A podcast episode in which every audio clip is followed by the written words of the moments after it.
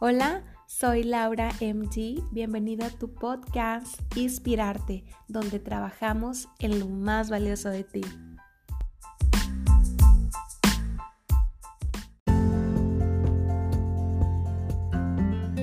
Hola, ¿qué tal? Es para mí un gusto poder estar con ustedes a través de estos medios, a través de esta plataforma digital.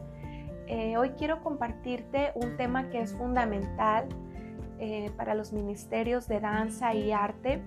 Hoy te quiero compartir este tema que he titulado La danza que agrada a Dios. Deseo que sea de gran bendición para tu vida y para tu ministerio y quiero partir desde el concepto de qué es la danza. Es muy importante que tengamos en claro lo que hacemos y para quién lo hacemos.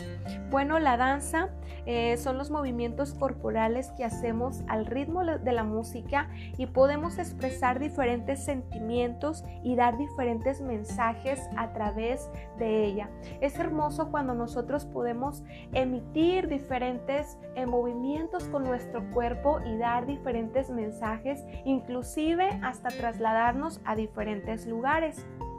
En el mundo secular, la danza se hace por placer y por gusto propio, pero con un sentido de entretenimiento en el ámbito espiritual, lo que es en la danza cristiana, se hace con el propósito de agradar a Dios. Nosotros quedamos en último término y también con el sentido de conectar a la congregación con Dios, de que ellos puedan experimentar estar en la presencia de Dios. Fungimos un papel muy importante junto con los ministerios de alabanza y de adoración quiero darte eh, algunos puntos que podemos encontrar en la palabra de Dios eh, en cuanto a la danza, eh, los ámbitos en los que se utilizaba la danza.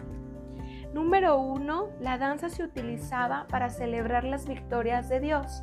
En Éxodo 15:20 se nos habla de María, la hermana de Aarón. Dice la palabra de Dios que cuando ellos salieron de Egipto de la esclavitud y cruzaron el mar, el mar rojo, María, la hermana de Aarón, profetiza, tomó un pandero en su mano y empezó a danzar, celebrando la victoria que el Señor les había dado. Ella fue de influencia para muchas mujeres y empezaron a danzar detrás de María. Eh, de su corazón emanaba ese gozo, un desborde de alegría y de gozo por la victoria que Dios les había entregado.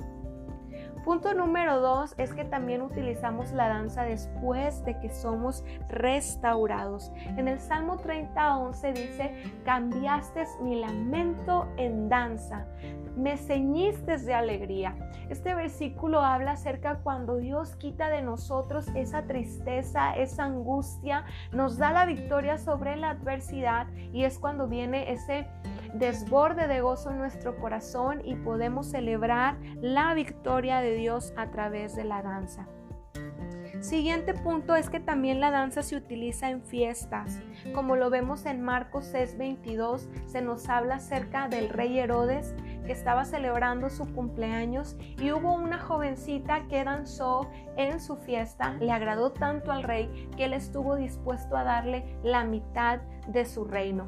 Podemos ver que esta danza no fue una danza muy agradable, tenía otros fines perversos, pero no quiero enfatizar sobre esto, sino en el punto de que la danza se utiliza en fiestas y celebraciones.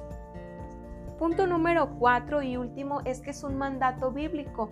Salmo 154 nos dice que alabemos su nombre con pandero y con danza. Y bueno, es una alegría el que podamos encontrar en la palabra de Dios eh, los términos en cuanto a la danza, cuándo la podemos utilizar y sobre todo que a Dios le agrada que nosotros dancemos. Hay algunos requisitos fundamentales para danzar. No es indispensable tenerlos todos, pero sí podemos tener uno y podemos ir desarrollando con la práctica algunos otros. Por ejemplo, el tener sentido rítmico, el tener concentración, disciplina, que es una virtud fundamental que debemos tener, elasticidad, pasión, valentía, humildad para ser enseñados y corregidos y una buena autoestima.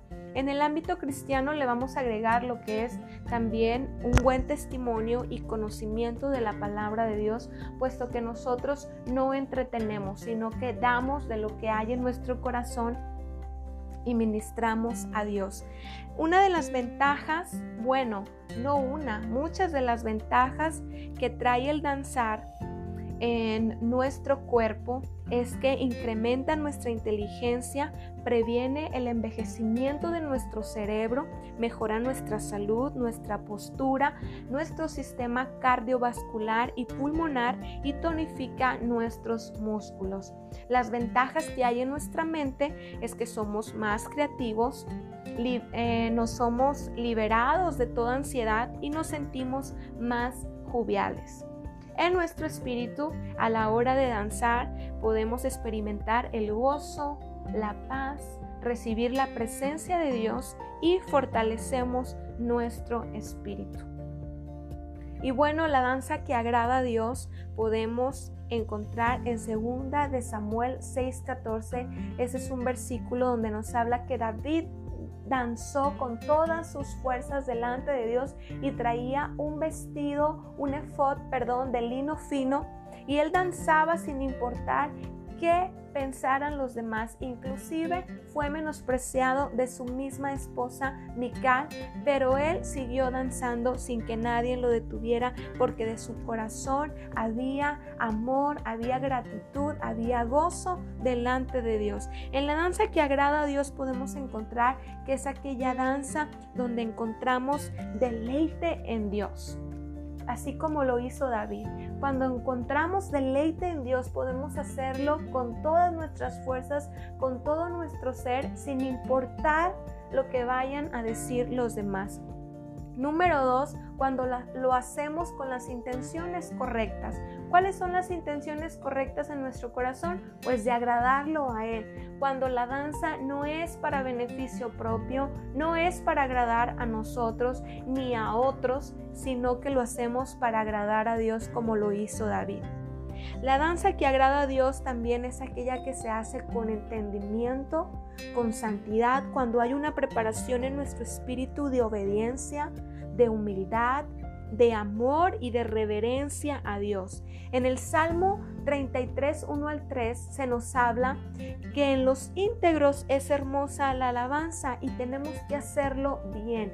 Tiene que haber una preparación en nuestro espíritu y en nuestro cuerpo.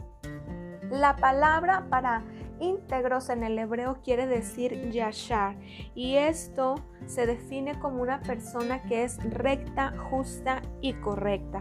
Una danza que agrada a Dios es aquella que es hecha por personas que están buscando agradar a Dios y hacer su voluntad y que lo hace bien entrenándose en su espíritu y en su corazón.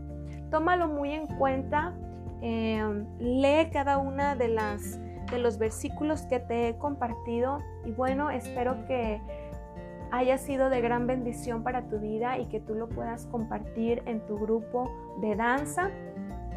Y bueno, esto es la danza que agrada a Dios. Dios te bendiga y nos vemos en nuestro siguiente episodio.